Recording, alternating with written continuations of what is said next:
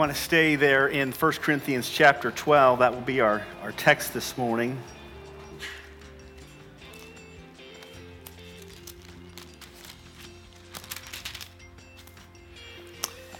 And um, I want to plug this book this morning. I don't normally do this, but we're getting ready to start a uh, study in our small groups for everybody in the church. We're all going to be going through the same book, and you'll notice that there are two books out there that are on the table out there. One was from Father's Day last week. So if you were not with us last week for Father's Day, you'd like a book on your way out, grab one of the books called um, Called to Lead or A Dad That's Called to Lead or something like that by MacArthur. So grab that on your way out. And then this is a book that we'll be doing as a church called Instruments in the Hands of the Redeemer by Paul David Tripp. Uh, people in need of change, helping people in need of change. And so um, those books are back there as well. Um, they are at a cost, um, but you can also get one. If you don't get one today, you can get one through your small group. Your small group leader will be grabbing a, a portion of those to take to the small group. So um, just encourage you. Um, first of all, if you're not a part of a small group, it's a great opportunity to, to lock into the church body and to get to know other people on a more intimate basis. So you can, you can participate in that way. And um, and if you're not a part of a small group, but you'd like to be a, a part of this study, then um, see Michael Eastman, and uh, he'll make sure that you uh, get a copy of this book. I don't think Michael's in here right now. Oh, there he is. Raise your hand back there, Michael. All right, there he is. So, um, with that, let's, uh, let's 1 Corinthians chapter number 12. So, we've been studying on, on the church and specifically on spiritual gifts the last several weeks, uh, laying a foundation for us so we can understand the spiritual gifts, what their purposes are, how they function within the church body. And, um, and, and as we grow in understanding them, we, we hope, our prayer is that we begin to see them um, unfold in our body here. People begin to actively utilize the gift that God has given them so that they can um, participate in what God has for them here. Uh, we believe that every person that has been put into this body uh, as a, a, church member, that they have been placed here um, purposefully. And uh, in the same way that God put fingers on your hands and toes on your feet and ears on your head and eyes on your face and a mouth on your face. Every one of those things has a purpose. God has put you in this body with a very distinct purpose. And not we can't all do the same thing, but if we find our place where, where God has fitted us, I, I love the word fitted us, God, where God has fitted us into this body. And we find that place and we begin to function within our fit role, um, then the body begins to move forward. A lot of things begin to happen. God is glorified in that. And um, we see him move in a very, very unique way. 1 Corinthians 12 through 14, Romans 12, and Ephesians 4 are what we would call three primary passages of Scripture that deal with this issue of spiritual gifts. And 1 Corinthians 12 this morning is where we're at in our, for our text. And the title of the message this morning is Cautions on Spiritual Gifts. Now, what you'll find is that the next three chapters, chapter 12 gives us kind of an overview, chapter 13 talks about the, uh, the main attitude that must be associated with our spiritual gift, which is love. And then chapter 14 deals with uh, the, the uh, gift of tongues and the gifts of prophecy. And in each case, we want to be mindful of this that what Paul is doing is he is giving cautions, he is giving warnings because these gifts are not being used properly or effectively. So, this is not a complete dissertation on spiritual gifts. As a matter of fact, the spiritual gifts, uh, we don't fully understand them. And God has given us a few things in His Word to caution us about their misuse, but He doesn't give us a lot of information about their proper use he really he, he leads that in the hands of the holy spirit who is the one who is manifesting himself through individuals but he sees in this context here in 1 corinthians 12 he sees that these spiritual gifts are being misused they're being used for the glory of men they're being used without a heart of love or they're being uh, misunderstood or misinterpreted as this first text tells us. And so, what Paul does is he gives a, a warning, a caution about the misuse of spiritual gifts. And we just want to start this morning to unpack this, this caution a little bit. And over the next several weeks, we'll go through 12, 13, and 14, and we'll unpack it completely. Okay, so Paul uses a word here. He says in verse number one, Now concerning spiritual gifts, brethren, I do not want you to be uninformed. Okay, this word uninformed, it comes from a Greek word that implies that there is a lack of information that leads to error, which ultimately leads to sin. Okay, so you have this um, people are not understanding the spiritual gifts effectively, and so therefore the lack of understanding is leading to the misuse of those spiritual gifts. And ultimately, the misuse of those spiritual gifts is leading to sin, which we see in uh, chapter 14, and it's very, very clear that it's sin there. The word unaware here means ignorant, uh, lack of understanding, uh, wrong, error, or sin. Matthew 22 29 says this and Jesus answered them, You are wrong because you do not know the scriptures, nor do you know the power of God. In other words, their, their error was a result of their lack of understanding or their lack of knowledge. And so, what we want to do is we want to gain an understanding. We want to gain a, a, biblical understanding, a biblical knowledge of, of the spiritual gifts as God has laid them out for us in His Word. And that, and that by understanding them, it will guard us and keep us from falling to the errors that are also associated with these spiritual gifts. I appreciate Nathan's prayer this morning where he said in his prayer that we have become worshipers of spiritual gifts instead of worshipers of the God of those spiritual gifts. And that's right on target. It's very easy to see in our culture today of religion that, that the spiritual gifts have become an idol to a lot of people. And we're, not, we're, no, we're no longer pursuing the God of spiritual gifts, but we're now pursuing the spiritual gifts. And we want to be careful and cautious of that. And that's what Paul warns us about here in this passage of Scripture when he says, I do not want you to be uninformed or unaware. He uses the same term on several other occasions in the New Testament. Let me just read a few for you. Romans 1:13 Paul says, I do not want you to be unaware, brethren, that I have often intended to come to you, but thus far have been, have been prevented or hindered in order that I might reap some harvest among you as well as among the rest of the Gentiles. Romans 10 and verse 3 For, being ignorant of the righteousness of God, they sought to establish their own, and they did not submit to God's righteousness. So, not understanding God's righteousness caused them to pursue their own righteousness, which in part was, a, was an error leading to a sin. We see this laid out for us as well in James 1, where the Bible says, When our lust hath conceived, it bringeth forth sin, and sin, when it is finished, it bringeth forth death. We see this process that people go through when it comes to a lack of understanding, leads to error, leading to sin, ultimately leading to um, spiritual, emotional uh, death, and, and ultimately physical death. Romans 11, 25, the Bible says, let, it, let, you, let you be wise in your own sight. I do not want you to be unaware of this mystery, brothers. And then 1 Thessalonians 4, 13, which many of us are familiar with, the Apostle Paul says, I do not want you to be ignorant, brethren, of um, those who have fallen asleep, that you do not grieve as others who have no hope. So, the idea of what Paul is saying here is he's giving us a warning, a caution, specifically in this context about spiritual gifts.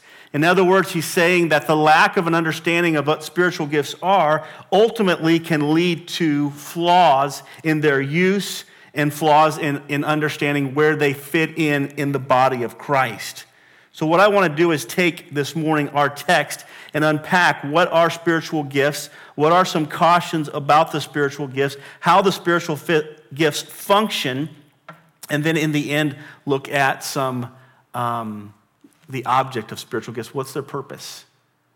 What, why are they there?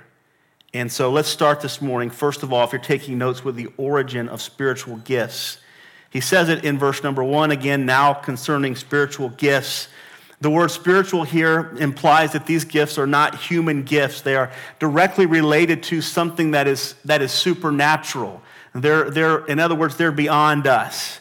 When you think about spiritual gifts, you, you must disconnect it from your talents and abilities because it's not necessarily associated with your talents and abilities. Now, I'm not, I'm not saying that it can't be, that God can't use your talents and abilities in the church, in the body of Christ, and, and He can associate your spiritual gift with your talent and ability. However, what I would say is that the process of Scripture implies that the spiritual gifts were not connected to a person's talent and abilities. For the most part, they were called to do things that they were not talented in, ultimately, that they might be able to praise God and depend upon God for strength in those situations. So these gifts are not natural gifts, they're something that God gives us. The Bible teaches us that when we get saved, when we come into a relationship with God through Jesus Christ, when we embrace what Jesus Christ has done for us on the cross in his death, burial, and resurrection, that Jesus Christ paid sufficiently for our sins, he satisfied the wrath of God completely, okay, for our benefit. When we embrace that by faith, the Bible teaches us that we become a part of his family. We, we enter into a relationship, we enter into his family.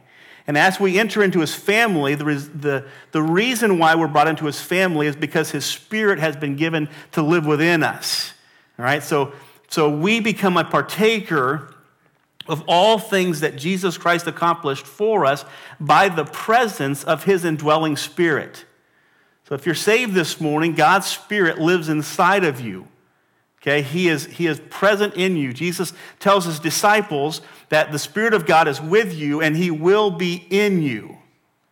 So, God's Spirit in, in the life of every believer in Acts 2 is when it really begins to unfold because that's the time when Jesus Christ resurrects from the grave and he ascends up into heaven and he sends his Spirit down to be with us, to be in us. So, when we get saved, we are indwelt by the Spirit of God. When we're indwelt by the Spirit of God, He brings a lot of things with Him. He brings the righteousness of Christ with Him. We become the righteousness of Christ by the indwelling power of the Holy Spirit. His presence in us makes us righteous. But not only that, as we read the uh, last week in Ephesians 4, that, or two weeks ago, that when he comes to live within us, he brings with him gifts. He brings with him gifts. And, you know, it, it could be similar to, to you giving a gift to your child. And every year we have Christmas and we give gifts to our children, and those gifts differ. They differ for a number of different reasons, but they, they are different gifts. And, and we give those gifts to our children because we love our children. God gives us gifts. When His Spirit comes to live within us, He brings with Him a gift, right? And that gift is a gift for us to function within the body of Christ for the glory of Christ. We always want to be mindful of the fact that when Jesus came, he came to glorify the Father. He came to obey the Father. He came to do everything that the Father, God the Father, had called him to do. When he ascended up into heaven, he sent his Holy Spirit into this earth. And when he sent his Holy Spirit, the Holy Spirit came to glorify Christ. Everything that the Holy Spirit does is meant to glorify Christ, it's meant to magnify Christ. So, we, as the church, the body of Christ, are indwelt by the Spirit of Christ, and our main function is to glorify Him. And we do that by utilizing our spirit, utilizing, acting on the spiritual gift that He has given to us. Okay, it's, it's, a, it's a change in our life. It's, a, it's something that's new there. I, I wrote down a few things. Um, these are spiritual gifts, are things needed in the church so that it can function properly. Again, it's the body of the church is called the body of Christ. It's meant to be his hands and his feet.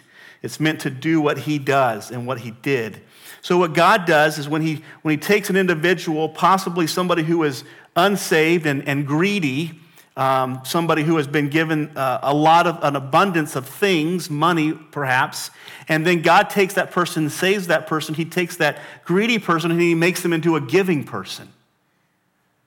The Bible tells us that one of the gifts of the Spirit is a giving spirit, that He gives the person the desire, the passion, the heart to be giving. We might have the, the gift of encouragement. Someone might go through life being very harsh and critical, and they get saved, and the Lord changes them and converts them, and there's something supernatural about them is that they're no longer critical of everything, but now they're encouraging of people. That's a spiritual gift, isn't it? You've seen spiritual gifts being functioning in people's lives around you. You've seen somebody go from being this like this to being like this that was in your mind, it was, it was mind blowing in how they went from here to here. The reality of it is, is they did not go from here to here, but they were indwelt with this. It wasn't of them, it was alien to them, but it was in them. It was Christ working through them these supernatural things. There's a lot of things in our life that we know are wrong, right? We, we know that we're not going in the right direction. We might have anger issues. We might have issues with bitterness or frustration or worry. We might have these things. And it's not that we need to change to being less worrisome, it's that we need to depend upon the Holy Spirit that is within us to gift us with a lack of worry, to gift us with that confidence. So you might be somebody who is, before you were saved, you were a bashful person, a shy person. The Lord saved you and He gave you the gift of prophecy, or He gave you the gift to speak out boldly in public.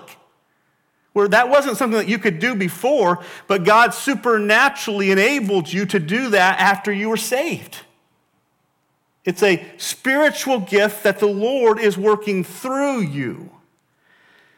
I think sometimes we think of spiritual gifts in, in, in ways of, of the apostolic gifts, where the Lord gave the apostles power to go around and heal people.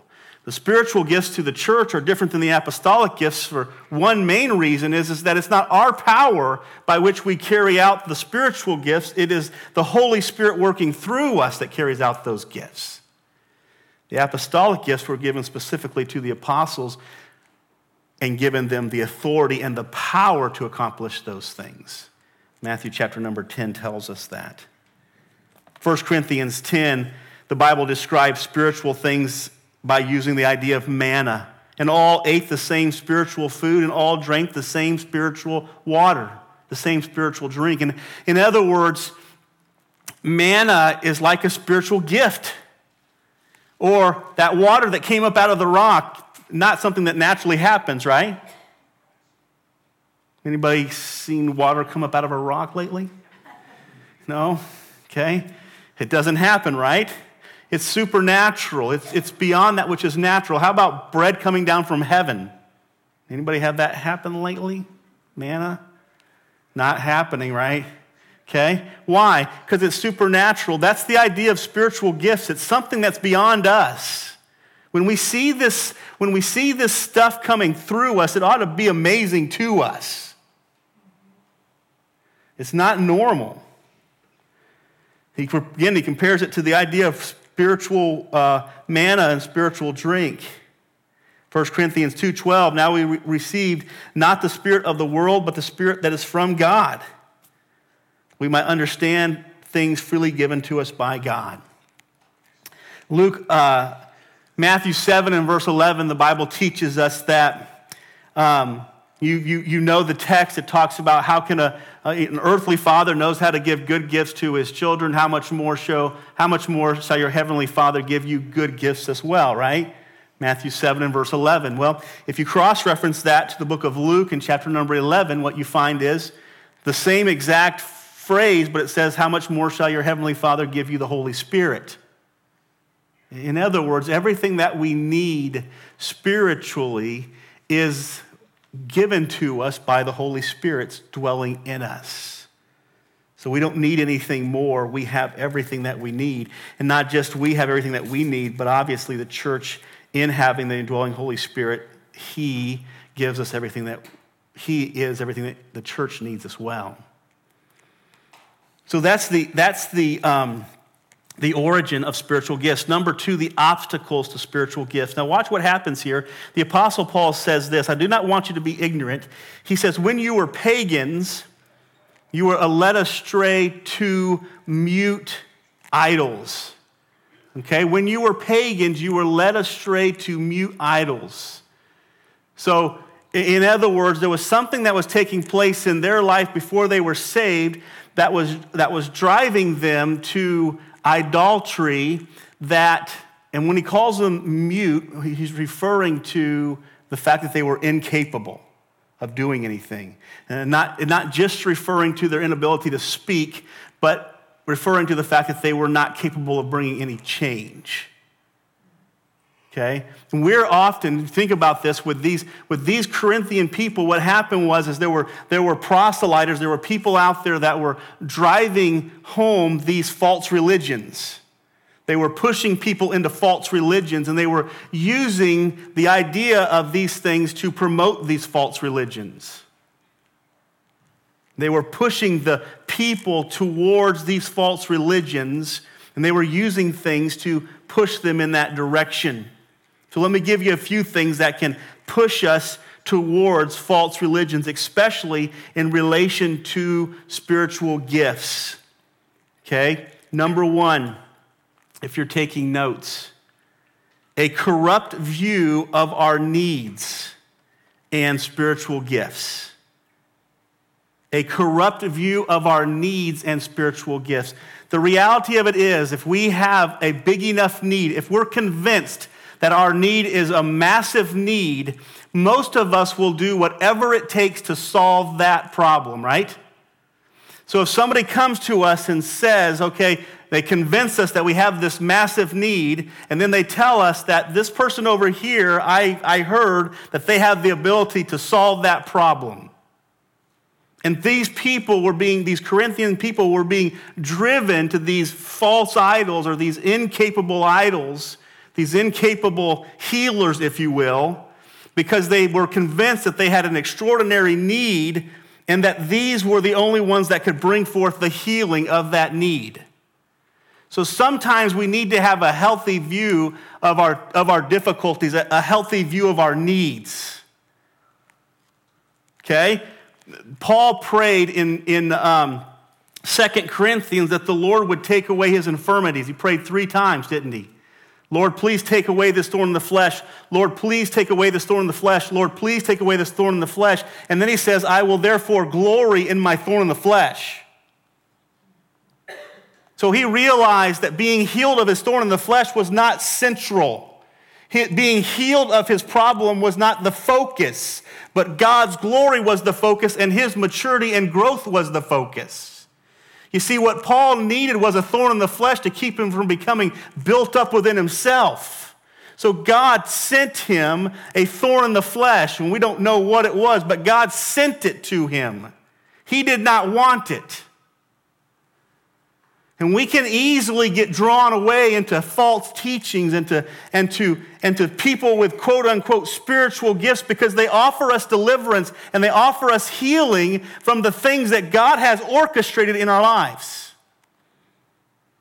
We get unhealthy views of what we need to be healed from, and we will be in danger of being pushed into unhealthy relationships spiritually with those who claim to be capable of bringing us healing. Listen to me, folks. The last time I checked, Christianity is not about us, but it's about Him. Right? It's all about Him. It's about His glory. It's about His will. It's about His work. And the greatest struggle that He, that we have, is not with Him, but it's with overcoming us. And there's religions out there today that are promoting spiritual giftedness, and their whole focus is on what do you need? This is problematic and can be very dangerous. When we get a concept of our need, when we get a concept or the wrong concept of what we really need or how great our, our need really is, we can be led astray. 2 Timothy 3 6, for among them are those who creep into households and capture weak women, burdened down with sins and led astray by various passions. Corrupt view of needs and spiritual gifts. Number two, counterfeiting and spiritual gifts. Three things, really quick fake spiritual gifts, deceptive spiritual gifts, and demonic spiritual gifts. All three of them are active today, and all three of them are, we're warned about in Scripture to be careful of. Fake spiritual gifts are simply people who are, who are claiming to be able to do uh, things by the Spirit and the power of God, but they're not real. And most of them are not claiming the small spiritual gift of God gave me the gift of encouragement, but they're claiming these massive spiritual gifts. They're claiming the apostolic gifts. And what's weird about the apostolic gifts is you cannot show me in Scripture where the Lord did not perform a miracle that there was not immediate evidence that it was real. immediate evidence that it was real. And that's the apostolic gifts. But that's what everybody wants to cling to and hold to because those are the most significant gifts in our minds. Why is that?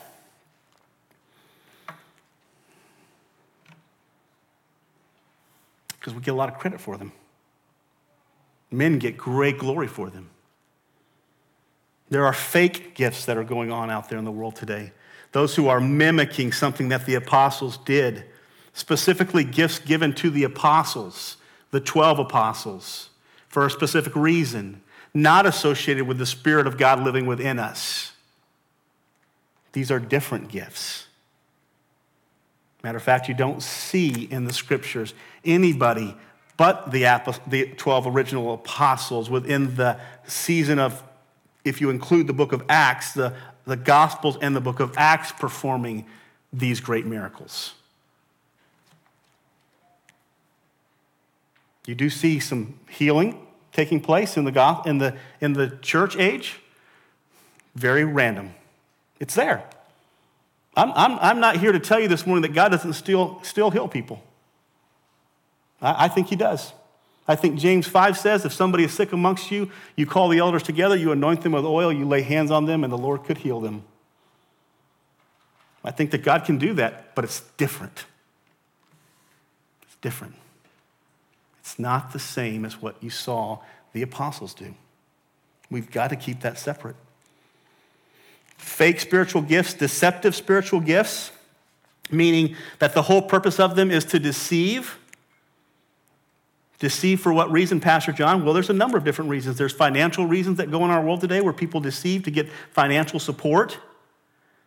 There's a lot of reasons to deceive, to get followers. We must be careful. And then demonic spiritual gifts. This is, this is those people who are functioning under in the realm of, the, of demons. And they have been given a power by the demons to perform spiritual gifts. Second Thessalonians 2 and verse 9 and 10, the Bible talks about the Antichrist coming. He's called the lawless one. It says he comes after the activities of Satan with all power and false signs and wonders, and with all wicked deceptions from those who are perishing because they refuse to love the truth and be saved. Matthew 24 and 24 says, In the last days there will be false Christ and false prophets arising everywhere, leading people astray, and if possible, he would even lead the elect astray. And then in Revelation 13 and also Revelation 19, the false prophet, the, the, the big, the main false prophet, is said to, and by the signs that allow to work in the presence of the beast, it deceived those who dwell on the earth. And great signs he did, and wonders. The same thing. We see these signs and wonders, these, these spiritual quote unquote gifts being counterfeited we see them having, there's there are ones that are being done that are not real, there's ones that are being done that are deceptive, and there's ones that are being done that are demonic. So, first of all, the obstacles in spiritual gifts number one, a corrupt view of our needs. Number two, a counterfeiting of spiritual gifts. And number three, carnality and spiritual gifts. We see this in chapter number 14, where spiritual gifts were, were pursued based upon what one would give them the greatest visibility, be given them the greatest significance. That's where the gift of tongues gets misused. It becomes a source of elevating man versus elevating God, versus preaching the gospel. The carnality in spiritual gifts. The flesh is prone to lead us into that which is supernatural. Okay? The flesh is, is prone to excitement, right? There's nothing wrong with that if it's real. The flesh is prone to lead us astray to a hope of deliverance, and the flesh is prone to desire the praise of men. Now, let's go on. The operation of the gifts. This is important for us to understand how spiritual gifts function so that we can tell whether they are real or not. Watch what the Lord says. Now, there are a variety of gifts in verse number four, but the same Spirit. There are varieties of service, but the same Lord, and there are varieties of activities, but is the same God who empowers them all in, um, in everyone. So, first of all, we see that the spiritual gift that we have is empowered by God. And I believe the emphasis of this uh, in this phrase is God the Father is the one who is empowering spiritual gifts to be functioning, to be working within us. Um, the Greek word is the same word that we get the word energy for in the New Testament. In other words, God is the energy by which we function within our spiritual gifts. God is the energy in which we function in our spiritual gifts. If you're looking for strength that is your own to carry out your spiritual gift, you will always fail. But if you understand that God is the one with the energy, He's the one with the power and the ability to accomplish through you that which He has planned for you, then you'll be able to do what God has for you in this world and in this church. So we've got to understand, we've got to get back to the fact that we realize, we recognize that God is the one who decides and gives and grants the power and the strength to carry out, to work out these miracles these supernatural things, including encouragement. Anybody ever think of encouragement as a supernatural thing? Anybody ever think of giving as a supernatural thing? These are mentioned. We miss it because we adopt what the world tells us a spiritual gift is and not what God's word tells us it is. God is the active worker in our spiritual gifts. Remember that.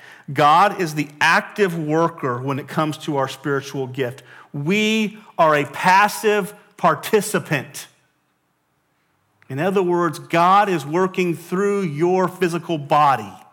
You are passive, He is active. Galatians 2 and 20, when Paul says, I am crucified with Christ, nevertheless I live, yet not I, but it is Christ who lives in me. In the life that I now live in the flesh, I live by faith in the Son of God who loved me and gave himself for me.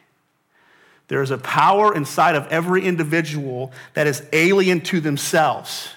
In the same way that we believe the righteousness of Christ is alien to us, the Bible teaches that there's a power inside of you that is not yours. It is not yours.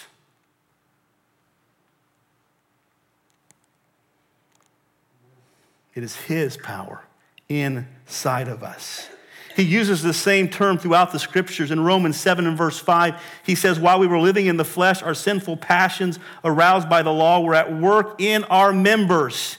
In other words, our members were being used to carry out sinful passions in the same way that our members are used to carry out righteousness that is not ours. Folks, this is why it is so important that we walk close to the Lord. We walk close to the one who is working his will through us. It's been said that the Christian life is not about being, the Christian life is not about bettering yourself. The Christian life is about dying to yourself. The Christian life is not about becoming a better person, it's about having a, a better person live through you. Truly, folks, it is the only hope that we have. We cannot do it on our own. Everybody in here that is a believer knows that when you try to carry out God's will in your own strength, it's a disaster, isn't it? But when we let Him carry out His will in His strength, it is a success. So remember this it is the power. He says, these gifts are empowered by God. It is His power. He is the active participant in the functionality of His spiritual gifts through you, and you are a passive tool. You are a passive tool. How many of you have ever praised your screwdriver? This is how, this is how God gets all the praise. You praise the hand that turns the screwdriver. And as Christians, we are screwdrivers, we are hammers, we are wrenches in God's hands. And at the end of the day, we are unstoppable because of whose hands we're in. And He gets all the credit for it. Isn't that what it's all about? It is His power and it is His strength working in us. Philippians 2:13 for it is God who works in you both to will and to work for his good pleasure. Number 2, it is the manifestation of God the Holy Spirit. To each is given in verse 7 the manifestation of the, of the Spirit for the common good. Okay? So when we working out, when we see God's um, power in us being worked out through us, it is not the manifestation of us, it is not a display of who we are. It is not a display, and that's what the word manifest here means. It means a display. It means to put something on display, okay? So when you utilize your spiritual gift, you are putting something on display. When you utilize your talent, what are you putting on display? When we use our talents, we're putting ourself on display, right? When we utilize our spiritual gift, we are putting the Spirit of God on display. We are putting Him out there for all the world to see, right? So when I use my spiritual gifts, sometimes you might come to me after a message and say, Pastor John, that was a good message. And what is my response going to be normally? Praise the Lord, right? Thank you for your encouraging words, but praise the Lord. Why? Because this is not John Prettyman's talent. This is the spiritual gift that God has given me. And if I'm not walking close to the Lord, this is going to be a mess. Because it is God manifesting Himself, it is God working through me to manifest, to put Himself on display. You get that? God is working through us to put Himself on display. And whatever spiritual gift He decides to work through us with. Number three, he says at the end of this, verse number 11, all these are empowered by one and the same Spirit who apportions to each one individually as he wills. It is apportioned by God the Holy Spirit. The word apportioned here means divided, distributed. It's to take something and to tear it apart and then to give it out. It's, it's similar to the Lord's Supper. When they took the Lord's Supper, they took the body, the bread, which is a picture of the body of Christ, right? And they tore it apart and they gave it to each one of the disciples. The Lord does the same thing with the spiritual gifts. He takes the body of Christ and he apportions it to us through those gifts. It is apportioned by God the Holy Spirit. God gives us gifts as he sees fit to give us for the purpose of glorifying himself and accomplishing the work of the church. Matter of fact, I believe this I believe it's possible that the spiritual gifts are seasonal. I don't believe that it's, poss- it's, it's, not, it's not told us in scriptures that once they had the spiritual gift, it never changed or it never stopped. I believe it's possible that they are seasonable, seasonal in accordance with what was needed in that moment. The gift of tongues is a very important piece of that because the gift of tongues was simply the way for for Hebrew speaking people to speak in other languages the gospel so that other people could receive and hear the gospel. The word literally is languages. And you will actually see, if you read 1 Corinthians 12 and 14, you will see this other languages, other, other languages, plural. Other languages. That's the word tongues, other tongues. It was a way to communicate the gospel to people who didn't, weren't able to hear the gospel. What we have today that's called tongues is not tongues at all. It's a, it's a distortion. You know, I don't want to sound harsh, but it is, it is, is in many ways a blasphemy of what the Holy Spirit truly seeks to accomplish. And if you look at chapter 14 of Romans, of 1 Corinthians, and you talk about the fact that some people were speaking in a language that nobody understood, and they shouldn't do that unless they have an interpreter. He's talking about honestly, if I had a, if I were to bring in a Russian missionary, let's just use the example, into our church today, and all he spoke was Russian. How beneficial would that be to our body, lest we had a Russian interpreter? That's what 1 Corinthians 14 is all about.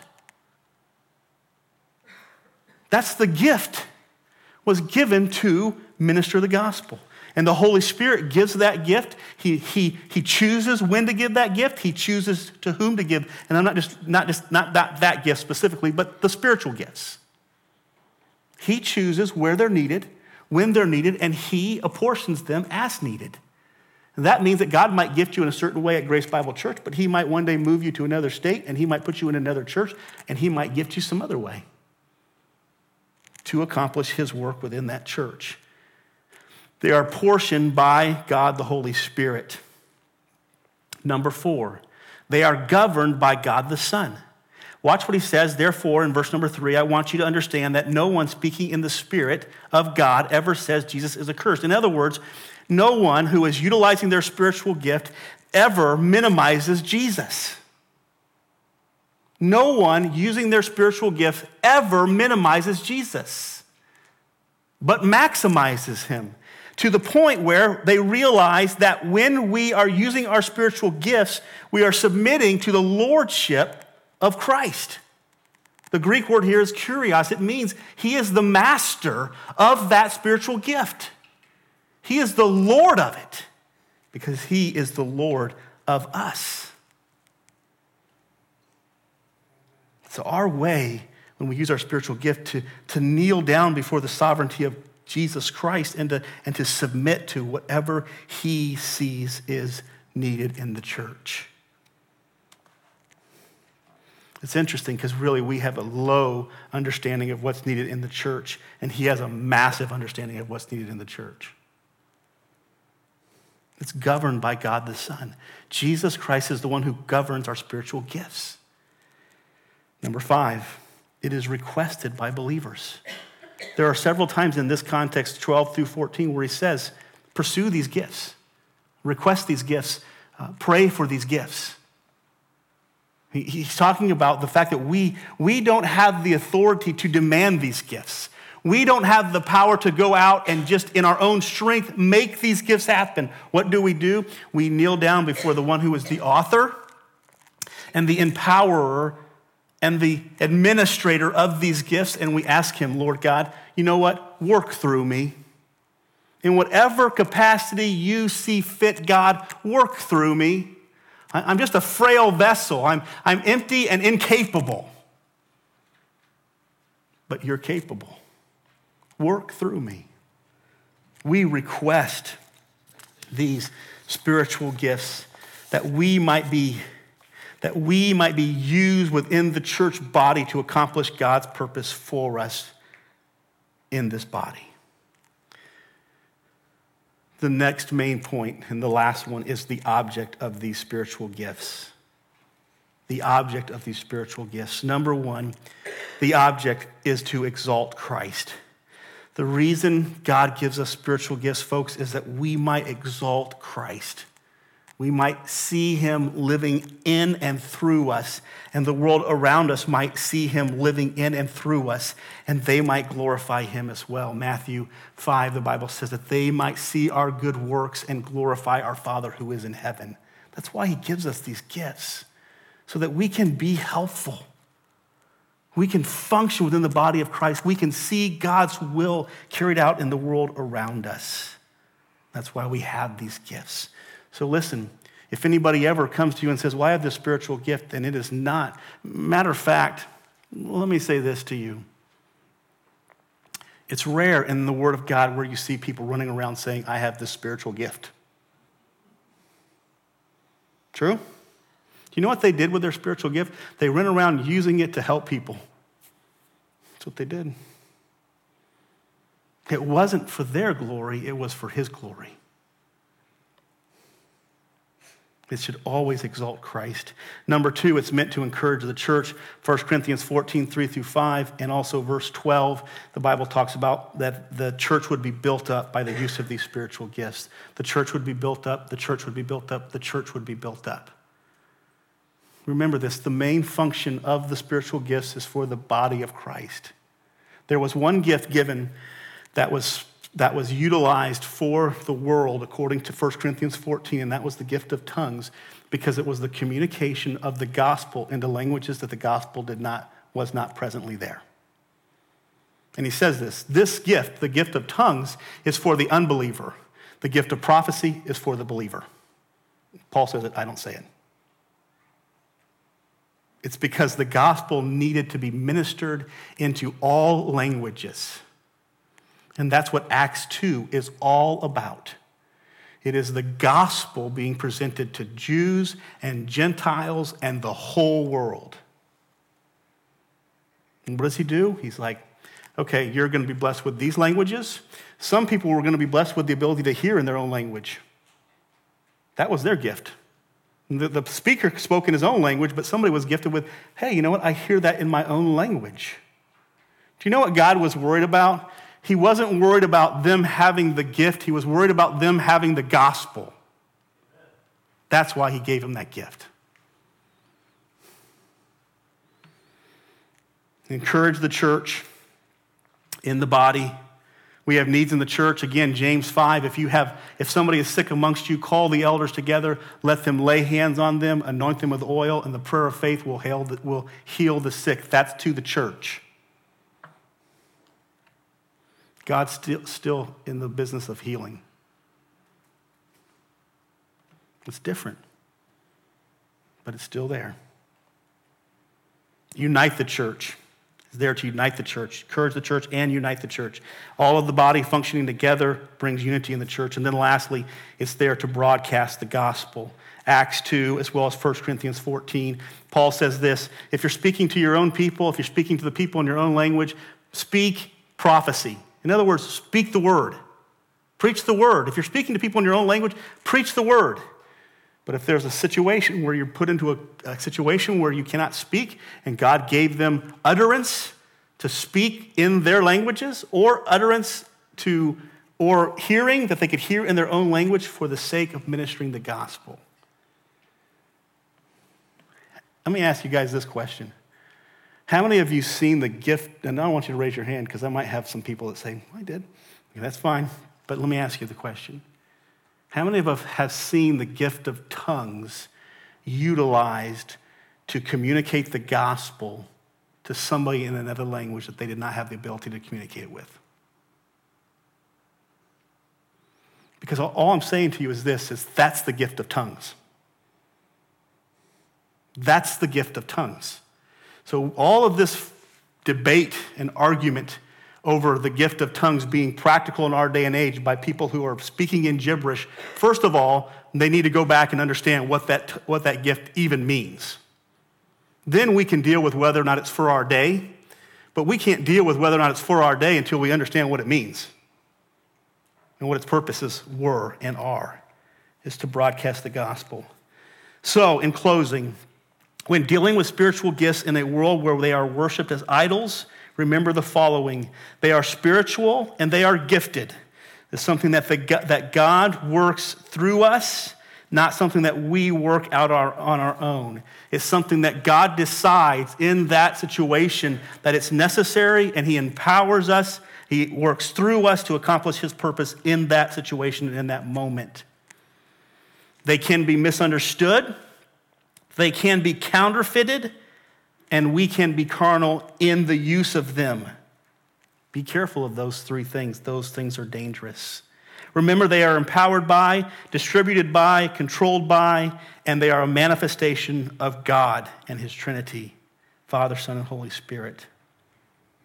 And when they are used to accomplish the purpose that God had for them, they are good. When they are used to accomplish our purposes, they are evil. They are, uh, maybe the word evil is not the right word, but they can be hurtful and even somewhat dangerous. In closing, remember with spiritual gifts, we have no authority. Amen? But remember this as well God has unlimited authority. When it comes to our spiritual gifts, there's nothing that God cannot do if it fits within his purpose in that which he's trying to accomplish in that season of the church. There's nothing he can't do. It's always about him and not about us. Let's pray. Thank you, Lord, for this day, for your grace and your strength. Thank you for your word. Thank you for the gift that you give us to encourage, to unify, to magnify Christ, to communicate the gospel. Help us, Lord God, to strengthen, the, strengthen each other with these gifts. And, Lord God, to accomplish the work that you have for us. I pray that you give us a, a deeper understanding and appreciation for the things that you wish to accomplish through us. Lord God, that you'll be glorified um, as we use them. We'll give you the praise for it in Christ's name.